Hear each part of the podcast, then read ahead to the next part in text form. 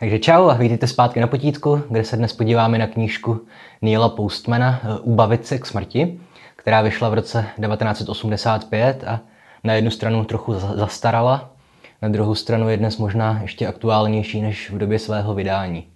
A dnešní díl je zároveň reakcí na e-mail od jednoho diváka, který mi poskytl jev vzácný, i když očividně ne zcela nevýdaný, totiž konstruktivní kritiku. A on mi napsal, že mu přijde trochu pokrytecké, když o sobě tvrdím, že jsem centrista zároveň kdykoliv udělám nějaké video týkající se současné společnosti, tak zásadně kritizuju konzervativce, Shapira, Petersona nebo Crowdera. A všichni autoři, na které se odkazuju nebo které doporučuju, jsou buď levičáci, nebo přímo marxisti, protože moje oblíbení filozofové jsou Slavoj Žižek, marxista, Michel Foucault, postmodernista, Cornel West, marxista, Noam Chomsky, levičák, i když ne marxista. A z tvůrců na YouTube doporučuju nejčastěji že ContraPoints a Philosophy Tube, Lindsay Ellisovou nebo Michaela Brookse, kteří všichni lavírují někde na pomezí sociální demokracie a čirého neomarxismu. No a já jsem tomu divákovi odpověděl a on se mnou souhlasil mimochodem, že je to prostě proto, že pokud jde o společenské otázky, kterým se věnuju spíš, tak v tom je jednoduše levice ze své podstaty silnější. Že? Pravice naopak chce konzervovat star, starší hodnoty, takže úplně jako moc nemluví o těchto věcech. Kdežto pravice je obvykle solidnější nebo silnější v ekonomických problémech, kterým ale já prakticky vůbec nerozumím, takže o nich nemůžu dělat videa. No, nicméně jsem se rozhodl, že dnes to tedy zkusím otočit a podívám se na současný svět pohledem konzervativního myslitele Neila Postmana a kritizovat budu především své oblíbené autory, jako jsou právě ContraPoints či Philosophy Tube a do určité míry budu kritizovat i, i na potítku. Hmm. A zároveň, když říkám, že Neil Postman byl konzervativec, tak to byl přesně ten typ konzervatismu, který považuji za produktivní a společensky prospěšný. Tedy, že jeho konzervatismus nespočítal, nespočíval v šíření nenávisti vůči minoritám, cizincům nebo nižším společenským vrstvám, ale spíš se pokoušel zamýšlet nad tím, které společenské změny vedou k nějakým formám sociálního úpadku a které tradiční hodnoty stojí za to zachovávat a chránit a které naopak můžeme nechat odejít. A zároveň se Postman neuzavíral do nějaké své konzervativní bubliny. Měl velice dobrý přehled o dobové i historické filozofii a neměl problém odcitovat v jednom souvětí Bibli a Heideggera na jedné straně a Marxe a Rolanda Barta na straně druhé. A proč jsem říkal, že jeho práce trošku zastaralá, ale zároveň je dnes aktuálnější než kdy dřív? No protože on se věnoval především televizi, která je dneska už, myslím, umírajícím médiem, jenže ještě netušil, že se objeví internet, který všechny jeho obavy týkající se škodlivého vlivu televizního vysílání ještě znásobí. Zároveň vážně doporučuji, aby si tu knihu přečetli sami, protože je jednak krátká, nějaké čtyři hodiny četby, a jednak Postman byl vynikající stylista a na rozdíl od většiny odborných textů se to výborně čte. Neustále to prokládá různými vtipy a ironickými narážkami a historkami a tak podobně. Hmm. A všechna tato chvála Neila Postmana zároveň neznamená, že by to místo nebylo iritující čtení. Protože aspoň chvílemi se eh, ta kniha velice očividně propadá do toho žánru eh, stárnoucí muž nadává na moderní svět, kterému nerozumí a nechce rozumět. No. Kromě toho v mnoha ohledech připomíná Postman až podezřele přesně retoriku Jordana Petersona. Mimo jiné tvrdil Postman, že postmodernismus je duševní choroba, i když vyznění jeho textů se nijak zvlášť neliší třeba od Žána Baudrillarda, postmodernisty. Nemluvně o tom, že napsal přímo knihu pojmenovanou Narrativy, ve které vlastně říká, že 20. století ovládly tři velké příběhy, komunismus, fašismus a nacismus, což je opět vyjádření nějaké postmoderní nedůvěry k metanarrativům. A v neposlední řadě opět v souladu s Petersonem tvrdil, že Bible sice není pravdivá doslova, ale pokud ji chápeme metaforicky, můžeme z ní odvozovat nějaké morální imperativy.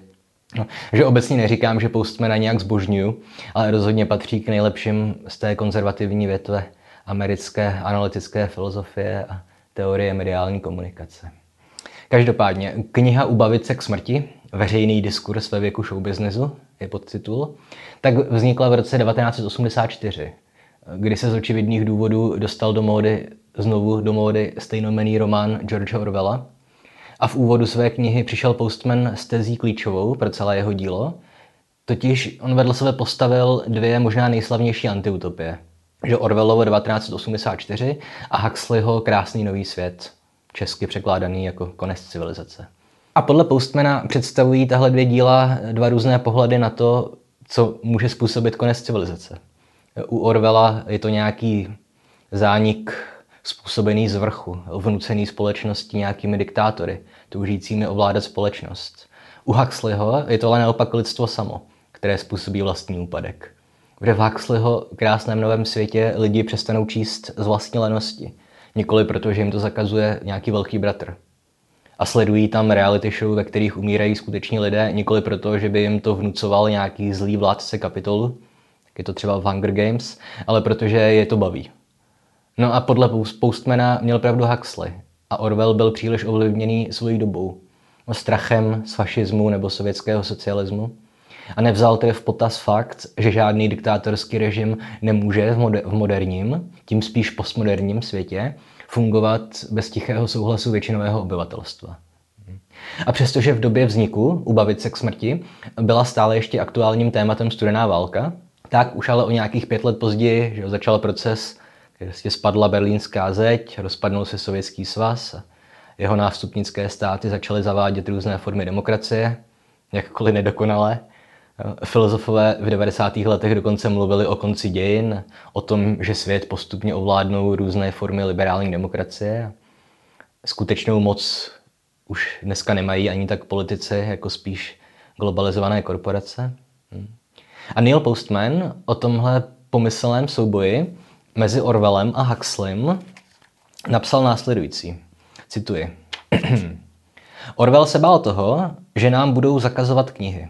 Huxley se naopak bál, že nebudou mít důvod zakazovat nám knihy, protože nebude nikdo, kdo by je chtěl číst. Orwell se bál těch, kteří nám budou zamezovat v přístupu k informacím. Huxley se bál, že budeme mít tolik informací, že v nás jejich nadbytek způsobí pasivitu a egoismus. Orwell se bál, že nám budou zatajovat pravdu. Huxley se bál, že pravda přestane být vyhledávanou hodnotou. Orwell se obával, že budeme žít v zajetí. Huxley, že budeme žít triviální životy. Konec citace. A opět, ač to tehdy Postman nemohl vědět, tak mně osobně přijde, že zkrátka Huxley zvítězil nad Orwellem na celé čáře. To říkám vždycky, že nemám rád, když se přirovnává současný svět k nějakému Orwellovskému světu. Mně daleko spíš přijde jako Huxleyho svět. No? Že jo, knihy nám dnes nikdo nezakazuje. Snad s výjimkou Mein Kampfu nebo nějakých antisemických textů. Jinak si neuvědomuji, že by byla nějaká kniha zakázaná. Za to ale skoro nikdo nečte. A když už někdo čte, tak brakovou oddechovou literaturu. Nikdo před námi nezatajuje informace, že to prostě není v současné situaci možné, když jsme s vynálezem smartphonu a s foťákem a kamerou všichni svým způsobem novináři. Za to ale existuje tolik takzvaně alternativních zdrojů informací, že je těžké se v nich orientovat. No, což vede jednak k té pasivitě, tedy že si spousta z nás řekne, že pravdu zkrátka není možné zjistit, když každý tvrdí něco jiného, ale vede to i k tomu egoismu zmiňovanému, kdy vyhledáváme takové zdroje informací, které potvrzují nějaké naše vlastní předsudky. No, pokud jde o tu pravdu, tak u dnešních politiků už neplatí, že, že když jsou chyceni přiložit, tak musí odstoupit ale lhání se dokonce uvádí jako jejich výhoda. Jako nějaká metoda, jak zmást nepřátele. Nebo způsob, jak vést vyjednávání, nebo já nevím. No a k té poslední větě o, o tom, že se Orwell bál, že budeme žít v zajetí. Eh, tady můžete sice namítnout, že kvůli pandemii skutečně žijeme v zajetí, ale zatím, aspoň doufám, nic se nasvědčuje tomu, že v tom zajetí zůstaneme i ve chvíli, kdy pandemie skončí. No. I když teď poslední dobou s kamarády často vtipkujeme, že ta věta, až skončí pandemie nebo až skončí lockdown, je nové, až začnu cvičit a přestanu pít alkohol. No. no a celý tenhle kulturní úpadek přičítal Postman v první řadě televizi. A tady byste si mohli vzpomenout na Martina Heideggera a jeho odpor k technologiím. Že Heidegger se bál, že lidi kvůli televizi ztratí zájem o skutečný život. Psal, že, že lidé sedí jak otroci přikovaní řetězy k televizním a rádiovým přijímačům. A Postman ale tohle zase tak moc nezajímalo. Jo? E, jemu nevadilo, že televize slouží jako zábava. On píše, že on sám rád se dívá na sportovní přenosy nebo na, na komedie filmové a že nevidí nic špatného na tom, když lidi před televizí relaxují. Protože všichni si zkrátka potřebujeme oddechnout. Jak se říká, vypnout. což je vtipné v souvislosti s tou televizí, kterou často vypnout nedokážeme. Jo, a zase nemusíme být pozéři a trávit veškerý volný čas čtením o a poslechem Richarda Wagnera. Nikomu neuškodí, když stráví dvě hodiny v týdnu tím, že se podívá na fotbal a dvakrát, třikrát do týdne si pustí nějaký zábavný film nebo seriál. Že? Postman viděl problém v něčem jiném. A abych to mohl vysvětlit, tak teď zase musím klasicky na minutku změnit téma a odběhnout a podívat se na Postmanova učitele a asi nejvýznamnější osobnost teorie mediální komunikace, sice Marshalla McLuhana. Vře McLuhan je autorem asi nejslavnější věty z oboru studie médií, a sice The medium is the message. No a tohle prohlášení není úplně snadné rozluštit. Ale v podstatě nás McLuhan varuje před tím, že nemáme chápat média pouze jako nástroj přenosu informací a nemáme je chápat odděleně od obsahu, od zprávy, kterou přenášejí. Mohli byste si totiž myslet, že ve výsledku je jedno, kterým kanálem se k vám informace dostane. Jen když se k vám dostane. No, podle McLuhana, McLuhana ale jako zatraceně záleží na tom, jaké médium nám zprávu přinese. Protože ovlivňuje i vyznění. Jo? Jinak budete vnímat informace o nějakém teroristickém útoku, když o něm mluví v rádiu, a jinak ji budete vnímat v televizi, kde přímo vidíte záběry z místa, ten obvyklý chaos, houkající policejní a hasičské vozy na pozadí, možná i zakrytá těla mrtvol. Že?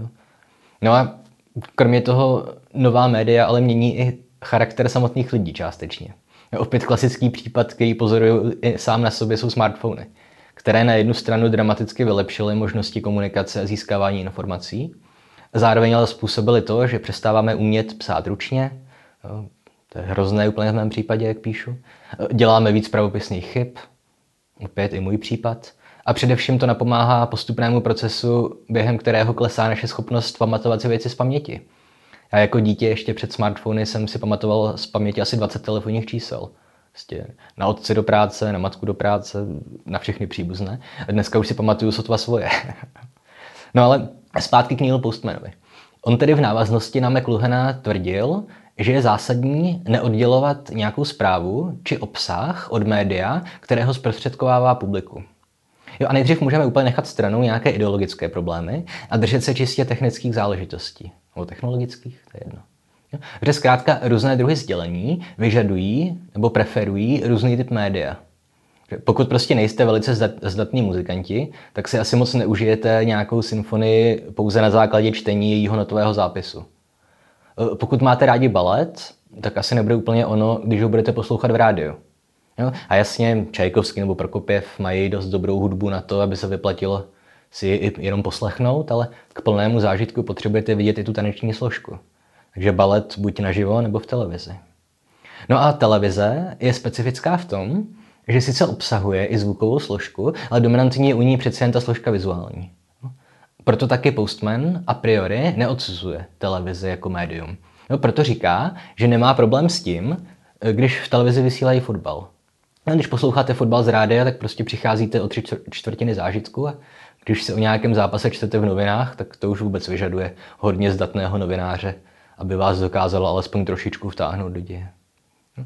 No a to též platí o nějakých filmech nebo seriálech. Potřebuj, potřebujete prostě audiovizuální složku. No, takže potřebujete i televizi. Film z rádia by asi nebyl úplně ono. No. no a Postman na jiném místě píše doslova, že mu nevadí, když televize vysílá odpad. Protože televize je ze své podstaty odpadní médium, podle něj. Problém ale spočívá v tom, když se v televizi vysílají nějaké žánry, které nejsou pro televizi primárně určené. Protože medium is the message. A tak se kvalitní žánry v úvozovkách nakazí tím médiem a stává se z nich samotných odpad. A kvalitními nebo užitečnými žánry myslí Postman především politické zpravodajství, ale také třeba filozofii nebo literaturu. Hm? Když totiž chcete skutečně porozumět filozofii, dejme tomu toho Martina Heideggera, tak vám vážně nestačí pustit si nějakou půlhodinovou přednášku. V té vám ten přednášející dokáže nadhodit jen úplně základní kontury Heideggerova díla a není žádná šance, že ty myšlenky spotřebuje, eh, spotřebuje, eh, zprostředkuje tak, aby nezněly banálně. Hm? Zároveň vám může nabídnout jen omezené množství interpretací, většinou jenom jednu, přestože o významu díl těch velkých filozofů se vedou desetiletí trvající polemiky.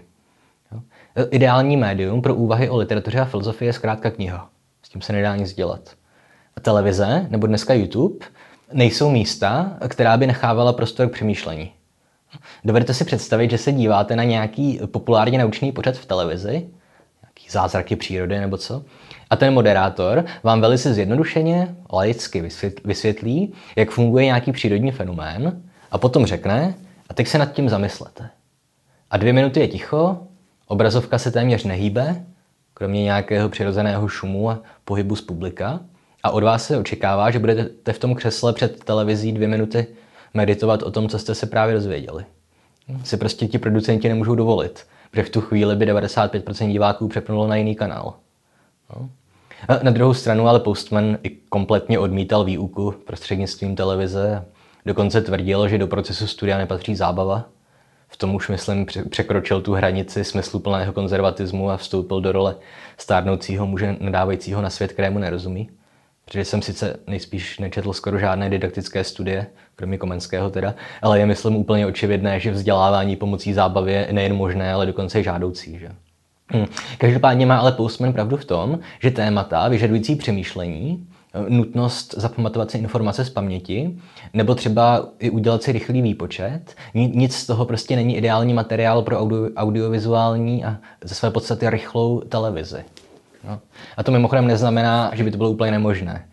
Dřív bylo běžné, že televize vysílaly třeba filozofické debaty. Třeba ta slavná debata mezi Chomským a Foucaultem běžela normálně v televizi. Jenže to je styl pořadu, kterému jo, říkáme mluvící hlavy. Opět ten termín používá sám Postman, nevím, jestli ho vymyslel, ale používá ho. A mluvící hlavy prostě nejsou ideální materiál pro televizní přenos, protože téměř vůbec nevyužívají potenciál té vizuální složky. Um, jsou ideální pro rozhlas, nebo v dnešní době pro podcast. A tohle všechno byla zatím jenom ta technologická složka, týkající se McLuhanova The medium is the message. Jenže teď přichází ke slovu ta složka ideologická, týkající se celého mediálního diskurzu. No a já vím, že nemám používat slovo diskurs, ale tady musím, protože Postman ho sám použil v podtitulu své knihy, tedy Ubavit se k smrti, veřejný diskurs v době show businessu. No, předtím jsem zmiňoval ten příklad s tím, jak mají nějaké dominantní technologie vliv i na naše vzorce chování, nebo jak to nazvat. Jak kvůli psaní na telefonech zapomínáme pravidla pravopisu a tak podobně.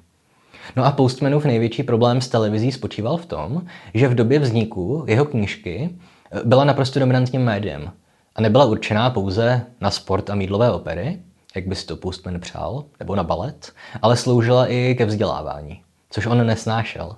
A především ke spravodajství a politice nebo politické publicistice.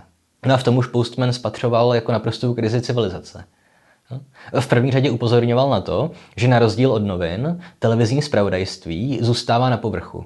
Že průměrná reportáž má údajně 40 vteřin a v rámci večerního zpravodajství jsou tak producenti nuceni pokrýt na co nejmenším prostoru co nejvíc témat.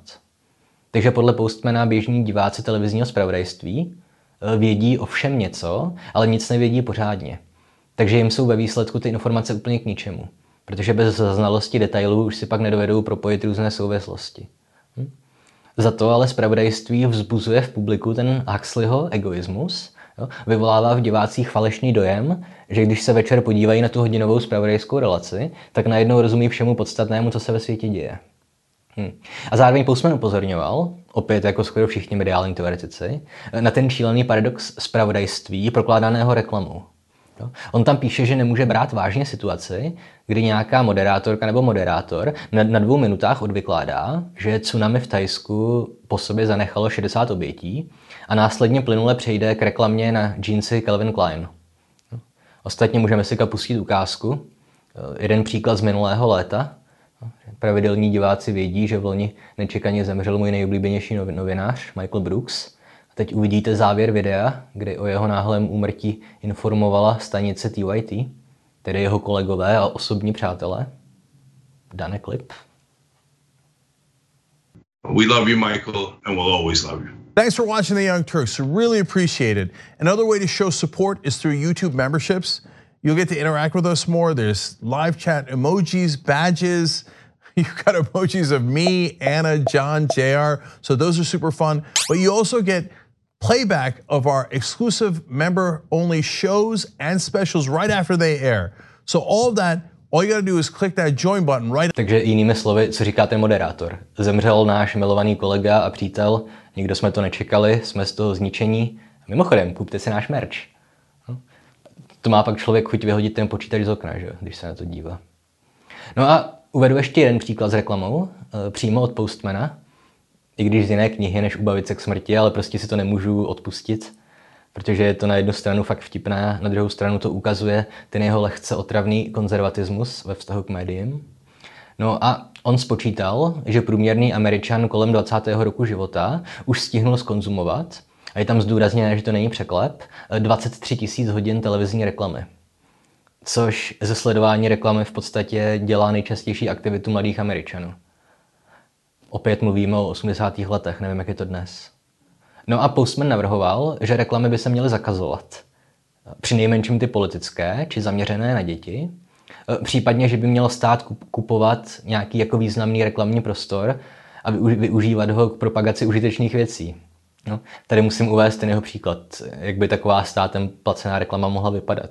Kde on mluví o nějaké reklamě na ústní vodu, kterou tehdy americké stanice skutečně vysílaly. A v té reklamě jde holka na první rande a když má dojít na ten první polibek, tak se od ní její kluk odtáhne, řekne, že se, že se jí ozve a pak zmizí. A v následující scéně sedí slečna na kolejích a jako teda na ubytovně, a říká své spolubydlící, že už neví, co má dělat, že se jí to děje pořád, že jí po rande ten kluk už nezavolá. No a spolubydlící vysvětlí, že je to tím, že má špatný dech. A vytáhne z kabelky nějakou tu propagovanou značku ústní vody, stejně jako tahají dámy v jiných reklamách z kabelek prací prášky, a všechno dobře dopadne. V závěrečné scéně je slečna konečně zadaná, protože ji nesmrdí z pusy. No a Postman navrhuje, že by ta reklama mohla vypadat tak, že první scéna zůstane stejná, ale když se pak slečna vrátí na tu kolej a říká spolubydlící o tom, že ji odbil další nápadník, tak by jí ta spolubydlící měla odpovědět. Víš, to je proto, že jsi nudná a nic si v životě nepřečetla. A vytáhne z té své zázračné kabelky místo ústní vody sbírku Shakespeareových sonetů nebo členskou kartičku do vědecké knihovny. Nebo něco na ten způsob. A tohle byl, myslím, od Postmana spíš vtip, než vážně míněný návrh. Aspoň myslím. Ale chtěl jsem na tom příkladu ilustrovat jednak problém, který má Postman s vlivem reklamy, a jednak ten jeho celkem britský styl uvažování a psaní, kvůli kterému možná stojí za to si tu knižku přečíst. No a co trápilo Postmana v souvislosti s televizí, bylo teda především to, jaký vliv měla éra showbiznesu na politickou kulturu. Zmiňoval jsem reklamu, vzdělávání, to se Postmanovi nelíbilo, ale úplně nenáviděl, co se stalo s politikou. Protože politika samozřejmě spadá do kategorie mluvících hlav, tedy formátu, který televize ze své podstaty nemá ráda a nevyhovuje jí. Zároveň ale televize v té době zcela ovládla ten mediální diskurs. Porážela noviny i rozhlas. A tak politikům nezbylo nic jiného, než se, než se ji přizpůsobit. Hmm. No a Postman s oblibou uváděl jako příklad politickou kulturu Ameriky 19. století, konkrétně debaty mezi že, republikánem Abrahamem Lincolnem a demokratem Stevenem Douglasem, kdy teda tile dva političtí soupeři, Lincoln a Douglas, v roce 1858 jezdili od města k městu a jejich debaty trvaly po každé 7 hodin. Tři hodiny času měl vyhrazené Lincoln, tři hodiny Douglas a zbylá hodina poskytla prostor na doplňující otázky a odpovědi. A jelikož doba byla tehdy očividně jiná, tak publikum i řečníci neměli problém těch sedm hodin vydržet. Protože voliči zkrátka chtěli být informovaní o tom, kdo je bude v politice zastupovat a jaké přesně má plány. Hm. Když se ale podíváte na politické debaty dneska, a zrovna v té Americe jsou, myslím, hodně důležité, no, často rozhodují volby, že jo? Tak jak probíhaly debaty třeba loni mezi Bidenem a Trumpem. Jo? Moderátor či moderátorka řekne něco ve smyslu, více prezidente Bidene, jak budete řešit diplomatické vztahy s Čínou? Máte minutu na to, abyste odpověděl. To zkrátka připomíná tu scénu z Monty Pythonu, kde se účastníci nějaké soutěže mají pokusit převyprávět hledání ztraceného času od průsta ve 30 vteřinách. Prostě nemůžete říct vůbec nic. A tohle bylo mimochodem ještě mnohem brutálnější, i když byly loně na jaře demokratické prezidentské primárky, že? kdy tam vedle sebe stálo na jevišti nějakých deset kandidátů, někdy i víc a na té hodině a půl prostoru prostě neměli šanci dělat nic jiného, než vykřikovat nějaká hesla. Zdravotní péče pro všechny. Stáhnu vojenské jednotky z Afghánistánu. Nepodmíněný základní příjem. Stop rasismu. A zkrátka kvůli dominanci televize, která nepřipouští nějaký pomalý program, mluvící hlavy a dlouhé filozofické debaty, kvůli tomu dochází podle Postmana k devalvaci politické kultury a následkem toho je společnosti. No, protože na takový formát debaty by podle něj žádný politik vůbec neměl přistoupit. Jo, a oni by nejspíš ani přistoupit nechtěli. Jenže kdyby prostě jeden z prezidentských kandidátů prohlásil, že se té předvolební debaty za takových podmínek odmítá zúčastnit, tak ho to z největší pravděpodobností zničí. Že? Protože jeho oponent by to nějak využil. Říkal by, že se ho proti kandidát bojí a nechce se s ním střetnout na poli ideí. A, že stížnosti na ten idiotský formát jsou jenom výmluva. Jo? A tak přestože tam proti sobě nakonec stojí dva potenciálně nejmocnější lidi planety, jejich moc není zároveň ani dost velká na to, aby spolu mohli debatovat v nějakých důstojných podmínkách. A podle Postmana to není chyba jednotlivých televizních stanic. Není to žádná konspirace, jak zničit politickou kulturu, která by byla vedená konkrétními lidmi. Hm? Je to prostě jen výsledek dominance jednoho konkrétního média, tedy televize. On Postman už v těch 80. letech nemohl přenést přes srdce, že se stal prezidentem Ronald Reagan, původním povoláním herec. Podle Postmana nevyhrál, protože by měl lepší legislativní návrhy nebo oslovil publikum svou politikou, ale vyhrál, protože měl nějaké charisma, které se naučil využívat v době svého působení v Hollywoodu, že prý v debatách se svým oponentem nedělal dojem na diváky tím, že by hovořil dobře jak věci, ale že svého protivníka chytře urážel a dělal zábavné grimasy. Jo, nevím, já jsem si ty debaty mezi Carterem a Reaganem nikdy nepouštěl. Každopádně, když v tom roce 1984 nadával, že Reagan nemá co říct, neumí mluvit a apeluje na emoce voličů, tak měl Postman docela štěstí, že se nedožil loňské kampaně mezi Bidenem a Trumpem, kdy proti sobě stal neustále se zakoktávající Biden, neschopný udržet myšlenku a Trump, nevtipný komik z reality show se slovní zásobou talentovanějšího papouška Žaku.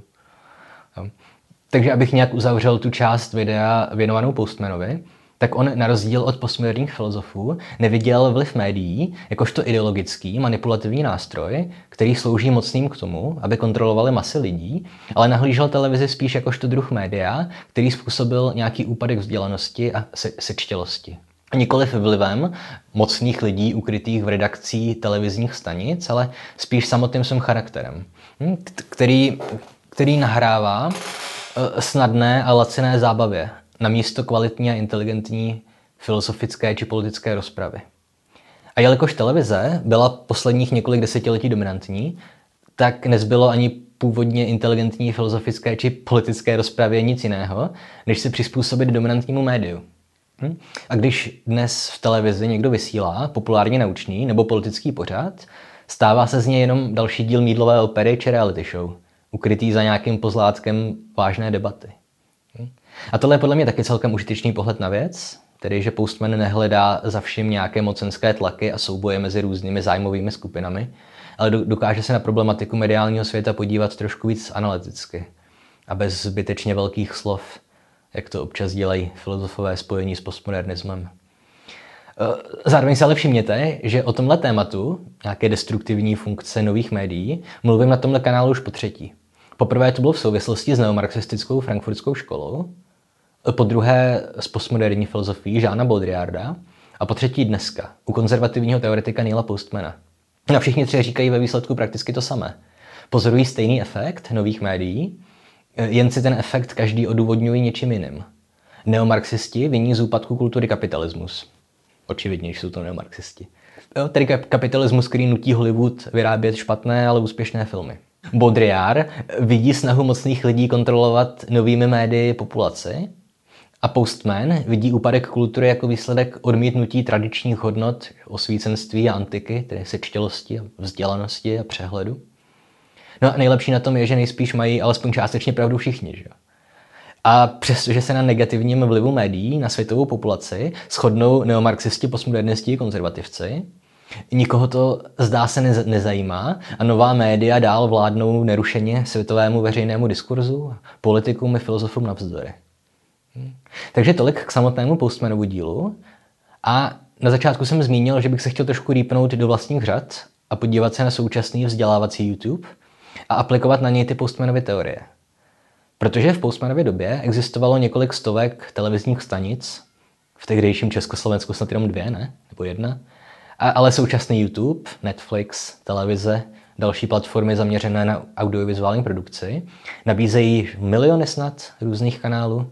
No, pokud se v nich chtějí tvůrci nějak prosadit, tak jim opět nezbývá nic jiného, než se novému dominantnímu médiu přizpůsobit, tedy internetovému vysílání obrazu a zvuku. Stejně jako to museli v těch 80. letech udělat politici z televizí. A zmiňoval jsem tedy dva zdaleka nejvlivnější kanály věnované e, filozofii, vzdělávání, tedy ContraPoints, Natálie Vinové, Philosophy Tube, Abigail Tornové. Mimochodem, pokud jde o vzdělávání, tak uh, byste mohli namítnout, že se v poslední době rozšířily vzdělávací podcasty, které mají miliony posluchačů. Pořady Sama Harrise, Lorence Krause. Čas od času má vzdělávací hodnotu i podcast Joe Rogana, že? když si pozve nějakého vědce. Ale u podcastu přeci nechybí ta vizuální složka a je to v podstatě jen nová verze rádia. No. To je, myslím, dobrá zpráva, tak jako tak. Každopádně, když se vrátím na YouTube, tak tam se mainstreamové vzdělávání omezuje většinou na, dva formáty. Ten první, kterému se moc věnovat nebudu. No, jsou kanály jako Kurzgesagt, School of Life, Crash Course.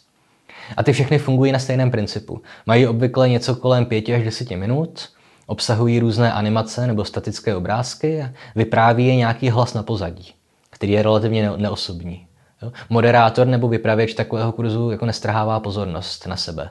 Pouze komentuje ty animace, vypráví nějaký příběh o tom filozofovi nebo o čemkoliv jiném. Ale animace hrají v takových videích hlavní roli. No a o tomto typu vzdělávacích kanálů by sice Postman nepochybně tvrdil, že jsou k ničemu, protože se zabývají komplikovanými tématy, tedy filozofií, literaturou, přírodními vědami, ale kloužou po povrchu a probíraná témata tím dezinterpretují. No, úplně stejně, jako to dělá televizní zpravodajství ve chvíli, kdy se pokouší, dejme tomu, vysvětlit napětí mezi Izraelí a Palestinou v rámci 40 vteřinového klipu. No, protože pokud se pokoušíte vysvětlit, dejme tomu, Sartrovu filozofii nebo poetiku Shakespeareova Hamleta na deseti minutách, nemůžete zákonitě poskytnout nic víc než banality, sloužící maximálně k tomu, že si můžete blízknout na nějaké párty Případně vám to může zachránit krk, dejme tomu při testu z filozofie 20. století v rámci společenské výchovy na střední škole. Já osobně s tím ale nemám žádný zásadnější problém. Když už nic jiného, tak není, myslím, nic špatného na tom, když takové video zachrání krk při testu z filozofie člověku, kterého filozofie nezajímá a nehodlá se jí v profesním životě věnovat. Což jsou de facto všichni, kdo se nechystají studovat některé humanitní vědy. I když samozřejmě lékaři nebo biologové se čas od času dostávají do situací, kdy potřebují zapojit při nejmenším nějaký cit pro etiku. No, to je jedno. Zároveň myslím vždycky šance, že si někdo pustí, dejme tomu video o Sartrovi na School of Life a to základní schrnutí ho tak zaujme, že si později pustí nějaký podrobnější podcast vytvořený skutečným odborníkem na existencialismus. Dejme tomu nějaké video od Gregory Sadlera, nebo si nedej bože zajde do knihovny a půjčí si samotné Sartrovo bytí a nicota. Že? Ve výsledku bychom se ale mohli vrátit k Postmanově Huxleyovskému egoismu a přirovnat takové kanály, částečně sem nepochybně patří můj kanál, tedy přirovnat je k těm komiksovým verzím klasických literárních děl z Huxleyho krásného nového světa. Protože desetiminutové video o nějakém Shakespeareově díle nemá ve výsledku skoro žádný jiný efekt, než že poskytne divákovi falešné zdání toho, že po shlédnutí videa alespoň částečně rozumí Shakespeareovi.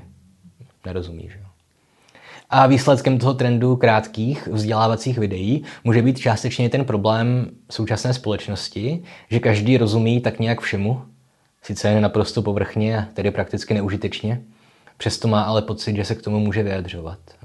O tom už jsem mluvil ve videu o antiintelektualismu, že jsou dnes všichni odborníci na všechno od fotbal přes mezinárodní vztahy až po virologii a biochemii. Takže mají pocit, že když přijde nějaký skutečný odborník na to téma, říká něco jiného, než co se oni dozvěděli z crash kurzu na YouTube, tak, takže ten odborník asi buď teda nedával na univerzitě těch 8 let pozor, nebo je to nějaký židozednářský konspirátor. No, ovšem ještě zajímavější formát představují autoři těch filozofických videoesejí. Tedy kromě Philosophy Tube a ContraPoints, třeba že, Lindsay Ellisová, Sarah Z, H. Bomber Guy, Tom Nicholas, což jsou všechno lidi vzdělaní ve svých oborech. Jo? Nicholas má PhD z filozofie, ContraPoint si Philosophy Tube sice doktoráty nedokončili, ale spíš proto, že jim YouTube začal vydělávat dost na to, aby se mohli vykašlat na náročnou a špatně placenou akademickou kariéru. Lindsay Ellisová má titul z filmové vědy a Sarazet z literární teorie. Zároveň ale nikdo z nich nedělá eh, klasická vzdělávací videa, věnovaná podrobnému rozboru některého autora nebo literárního díla. Respektive všichni začínali tvorbou podobných videí, pak ale zjistili, že to není nejlepší cesta, jak získat publikum, a tedy je peníze. No a všichni tihle tvůrci dospěli do fáze, kdy jejich videa vypadají prakticky stejně. Vezmou nějaký širší společenský problém, transgender, cancel culture, fašismus, rasismus, antisemitismus, klimatickou změnu, problematiku potratu, úplně cokoliv. No a vykládají ho nikoli vědecky a prostřednictvím nějaké konkrétní metodologie, ale spíše si jako tak eklekticky vybírají z různých filozofických škol a skládají dohromady nějaký příběh, narrativ, který má podpořit názor, který oni sami zastávají.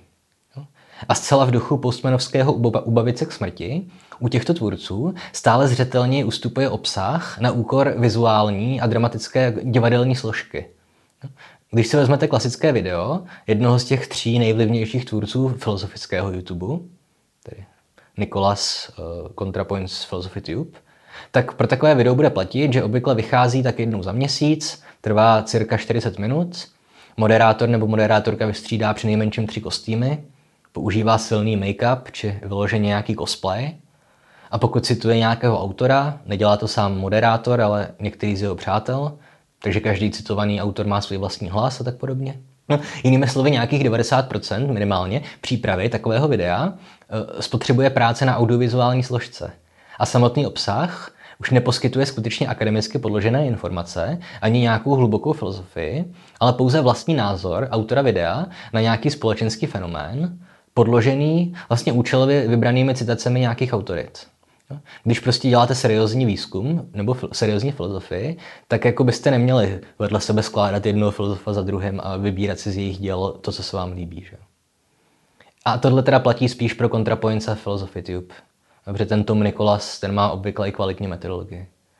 Ovšem ale vzhledem k tomu, že i on směřuje stále víc k teatrálnímu stylu video esejí, používá kostýmy tak, tak se obávám, že u, u něj začne kvalita obsahu ustupovat kvalitě obrazu a zvuku. Jo? A mimochodem, jak jsem říkal na začátku, tak přes všechny tyhle připomínky jsou že Uvinová, Tornová nebo Nikolas moje asi tři nejoblíbenější autoři YouTubeových videí. Ovšem, pokud to máte stejně, nebo aspoň podobně, tak jako ruku na srdce, zastavte teď tohle moje video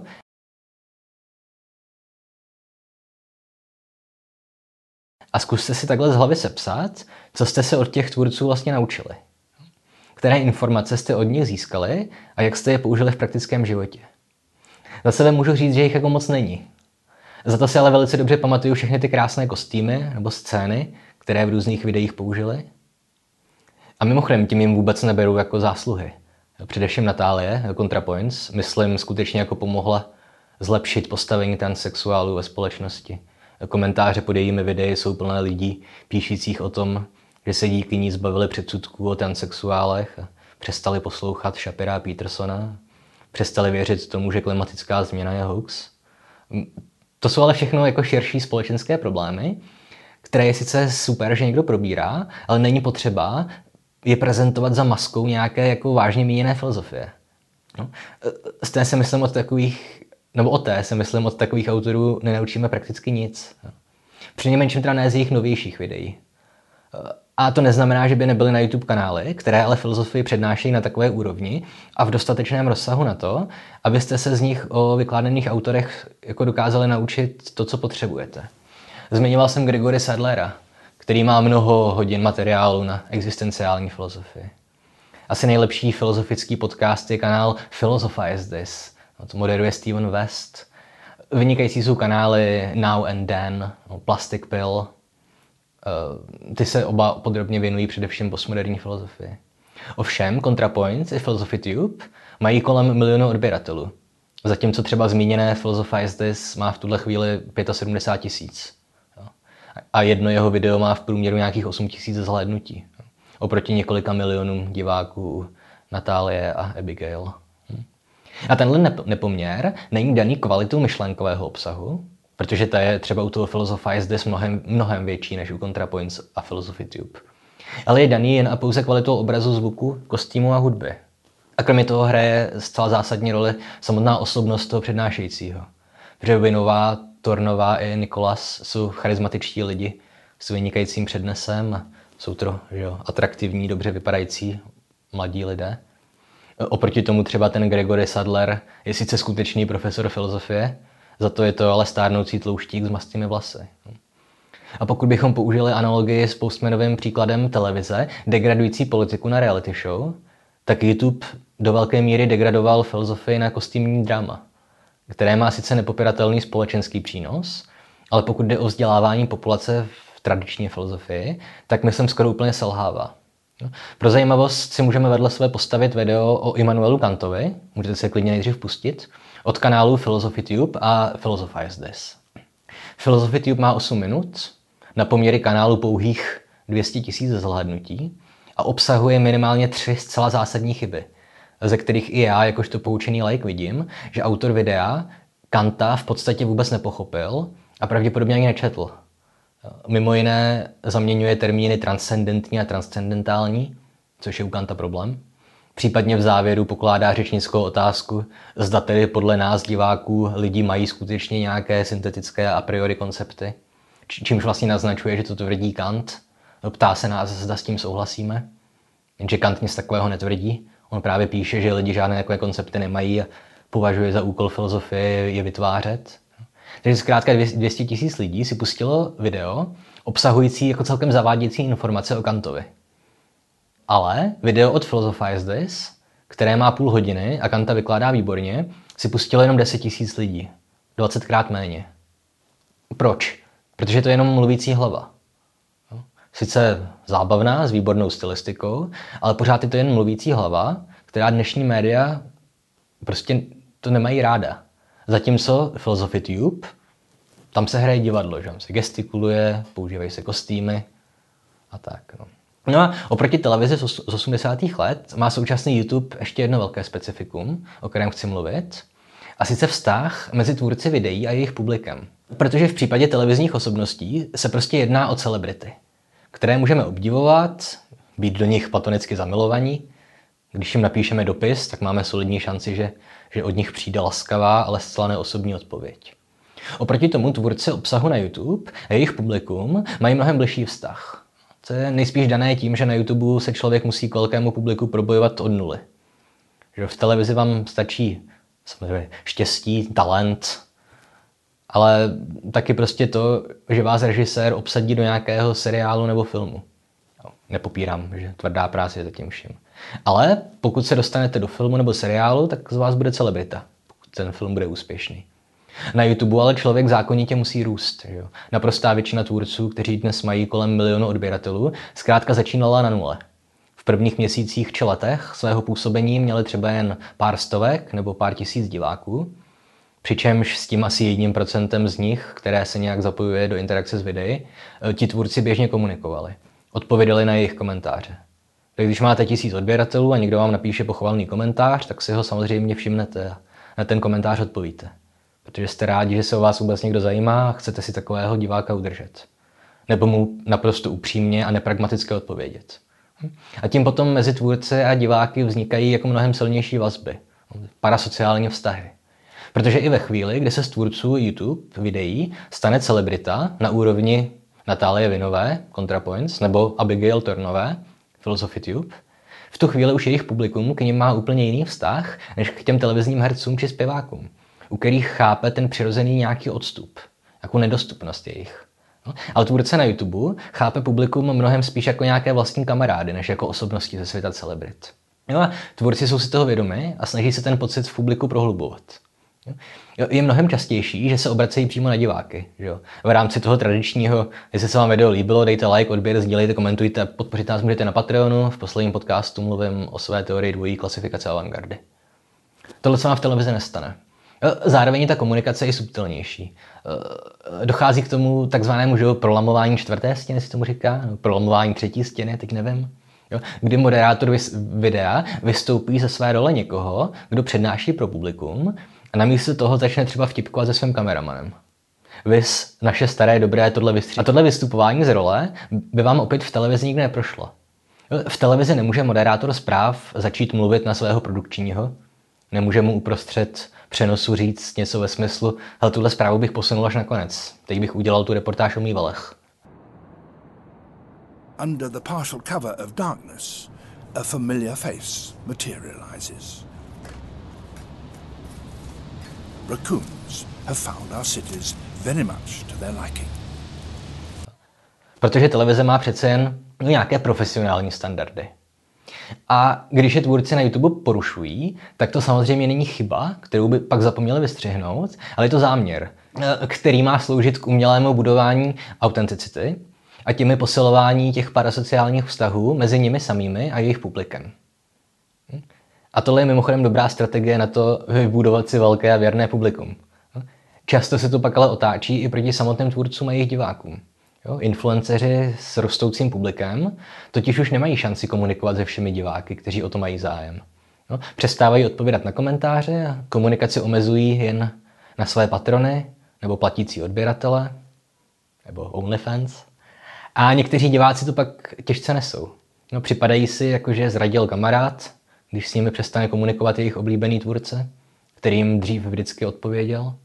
Jo, a u tvůrců to pak zase vede k tomu, že začnou mít strach z vlastního publika, ze stalkeru, nebo prostě jen z toho, že když nebudou vytvořit takový obsah, který jejich publikum vyžaduje, tak o diváky přijdou. Já jsem jako příklad, eh, třeba jsem moc rád sledoval jeden kanál věnovaný rozborům fotbalových zápasů, což je naprosto bezproblémové nekonfliktní téma.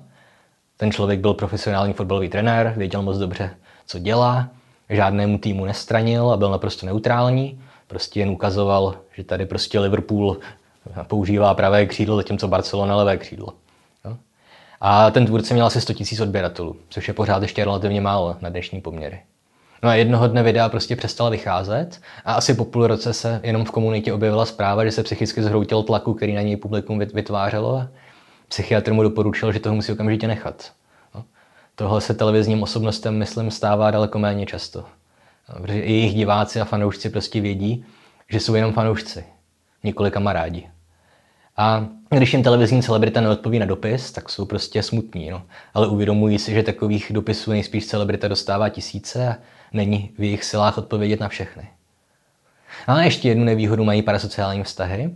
A sice, že často vytvářejí jakýsi pastiš kultu osobnosti. Jo, takový ten fenomén, kterému se v internetovém slangu říká, že jo, to yes queen nebo simping, tedy že existuje masivní množství diváků nějakého tvůrce, kteří berou jako nespochybnitelnou pravdu cokoliv, co ten jejich milovaný autor řekne. A velkou roli v tom vztahu navíc hraje i nějaká atraktivita, no, sexuální přitažlivost. Doslovně mě zajímalo, kolik lidí sleduje třeba ContraPoints čistě ze zájmu o obsah, který tvoří, a kolik lidí sleduje do větší či menší míry, protože je to zkrátka atraktivní žena s krásnými kostýmy a make-upem. A obsah jejich videí ty diváky vlastně zas až tak moc nezajímá. Slouží spíš jenom jako záminka, proč se na ní dívat. Hm. Ale proč vůbec mluvím o parasociálních vztazích ve videu o ubavit se k smrti? Hm. Protože jejich vliv je, myslím, v postmanovském duchu na jednu stranu destruktivní, ale na druhou stranu však není výsledkem nějakého vědomého a kalkulovaného jednání, ale je vynucený charakterem samotného média. Jo? Zatímco televize nutí producenty přetvářet vážná témata v zábavnou reality show, YouTube nutí tvůrce dělat totéž a jako přídavek ještě nutí vytvářet zdání autenticity a vztahu autora k publiku. A k čemu to pak vede? ContraPoints se nijak netají tím, že je alkoholička a má strach z vlastního publika. Abigail Tornová se nijak netají tím, že má psychické problémy a několikrát se pokusila o sebevraždu. A zároveň to tvůrce nutí k tomu chovat se falešně, klamat své diváky. A paradoxně v rámci honu za autenticitou být tak neautentický, jak to jenom jde. No, abych to ilustroval, použiju zase jako příklad Abigail, z kanálu Philosophy Tube, která během pandemie publikovala následující tweet. Cituji. Uh, my flatmates and I are writing to our landlord to tell them we won't be paying rent in April due to the pandemic. Here's the template you can use if you need to do the same, and a list of things to bear in mind. Good luck. Tedy přeložím aspoň tu důležitou část. Uh, moji spolubydlící a já píšeme našemu nájemci dopis, Mm, abychom mu řekli, že nezaplatíme nájem za duben, protože je pandemie. Jo? A Takhle, já osobně jako těžce nesouhlasím vůbec s tu retorikou, kterou prosazuje radikálnější levice. U nás to dělá alarm, tedy že bydlení by mělo být lidské právo a že majitele nemovitostí, kteří je pronajímají, jsou paraziti. To mě přijde už jako fakt trošku na hlavu. Ale OK, dejme tomu, že v současné situaci, kdy spousta lidí přišla o práci, myself included, chceme zamezit masivnímu nárůstu bezdomovectví. Jo? A Abigail Turnová chce pomoct lidem v nouzi, kteří se nemůžou dovolit platit nájem. Všechno fajn, proč ale tvrdí, že ona sama píše svému nájemci, že mu nezaplatí nájem. Ona vydělává přes 100 000 dolarů měsíčně. To znamená, že nejen že je více než schopná platit nájem, ale dokonce je dost pravděpodobné, že je o dost bohatší než ten člověk, který byt pronajímá. Takže když mu nájem nezaplatí, tak tím dokonce může finančně poškodit nebo ohrozit jiného člověka, toho nájemce. A je prostě očividné, proč ten tweet napsala tak, jak ho napsala. Zkrátka se snaží ve svém publiku vytvořit dojem, že je stejná jako oni, že má stejné problémy. A není to žádná bohatá celebrita za tím screenem. A nemluvně teda o tom, že jakožto marxistka asi nechce moc upozorňovat na fakt, že má hodně peněz. Že? A opět tohle je dané rozdílem mezi různými médii. Že tvůrci na YouTube jsou nuceni neustále udržovat parasociální vztahy se svými diváky, přetvařovat se a odjímat sobě samým statut celebrit. Přestože u, u tvůrců z miliony diváků prostě jiné slovo než celebrita nepřipadá v úvahu. Takže vzniká zajímavý paradox, že zatímco performeři v televizi nebo filmu aktivně pracují na tom, aby se z nich celebrity staly, aspoň v očích médií, že úmyslně se zviditelní v bulváru a doufají, že díky tomu získají nějaké dobré role. Tak youtubeři nebo influenceři obecně naopak aktivně pracují na tom, aby se nálepky celebrity zbavili a mohli tím udržovat ve svém publiku dojem, že jejich oblíbený tvůrce je jeden z nich. Prostě jenom kamarád, který shodou okolností tvoří zajímavá videa. Hm. A mimochodem na závěr bych měl ještě udělat disclaimer, že tahle druhá část videa nebyla tak úplně prezentací mých vlastních názorů. Spíš jsem se pokusil vytvořit model toho, jak by se nejspíš Neil Postman díval na současný YouTube. Já mám očividně kontrapoinci filozofii Tube hrozně rád a těším se na každé jejich no- nové video. A přestože jsem se od nich nenaučil prakticky nic o filozofii, tak jsem se doufám naučil alespoň částečně pochopit různé skupiny lidí, do jejich myšlení jsem předtím nebyl schopný vlastními silami proniknout. Empatie není moje nejsilnější stránka. Ať už jsou to transexuálové nebo třeba incelové a podobné skupiny. A to může mít v širším měřítku prostě o dost větší společenskou hodnotu než to, že se vyznáme podrobně ve filozofii Michela Foucaulta. A rozhodně neříkám, že se podle mě na jejich videa nemáte dívat. Naopak. A pokud je neznáte, a přesto se jste video dokoukal až sem, čemu bych se divil, tak ale dejte jim šanci. Jo? Pokud se ale chcete naučit něco o skutečné filozofii, tak puste si Now and Then, Philosophize This. Pokud neumíte anglicky, puste si Antonína Doláka. On to sice není žádný fešák ani vynikající řečník, ale za to toho ví zatraceně hodně o filozofii. No a dneska jsem se teda rozkecal fakt hodně i na své poměry, jo, které jsou už tak ukecané. Takže to tady zapíchnu a doufám, že jsem alespoň částečně odpověděl tu kritiku, že se nevěnuju konzervativním filozofům a nekritizuju levicové filozofy či youtubery. No a to s tím lajkem a komentem a Patreonem už nemusím dělat, protože jsem to udělal v prostředku videa. Takže čau kamarádi. Já teď zcela omylem převrhnu plechovku s pivem a Dan to pak zapomenu vystřihnout, abyste viděli, že jsem stejné nemehl jako vy všichni. Hejda.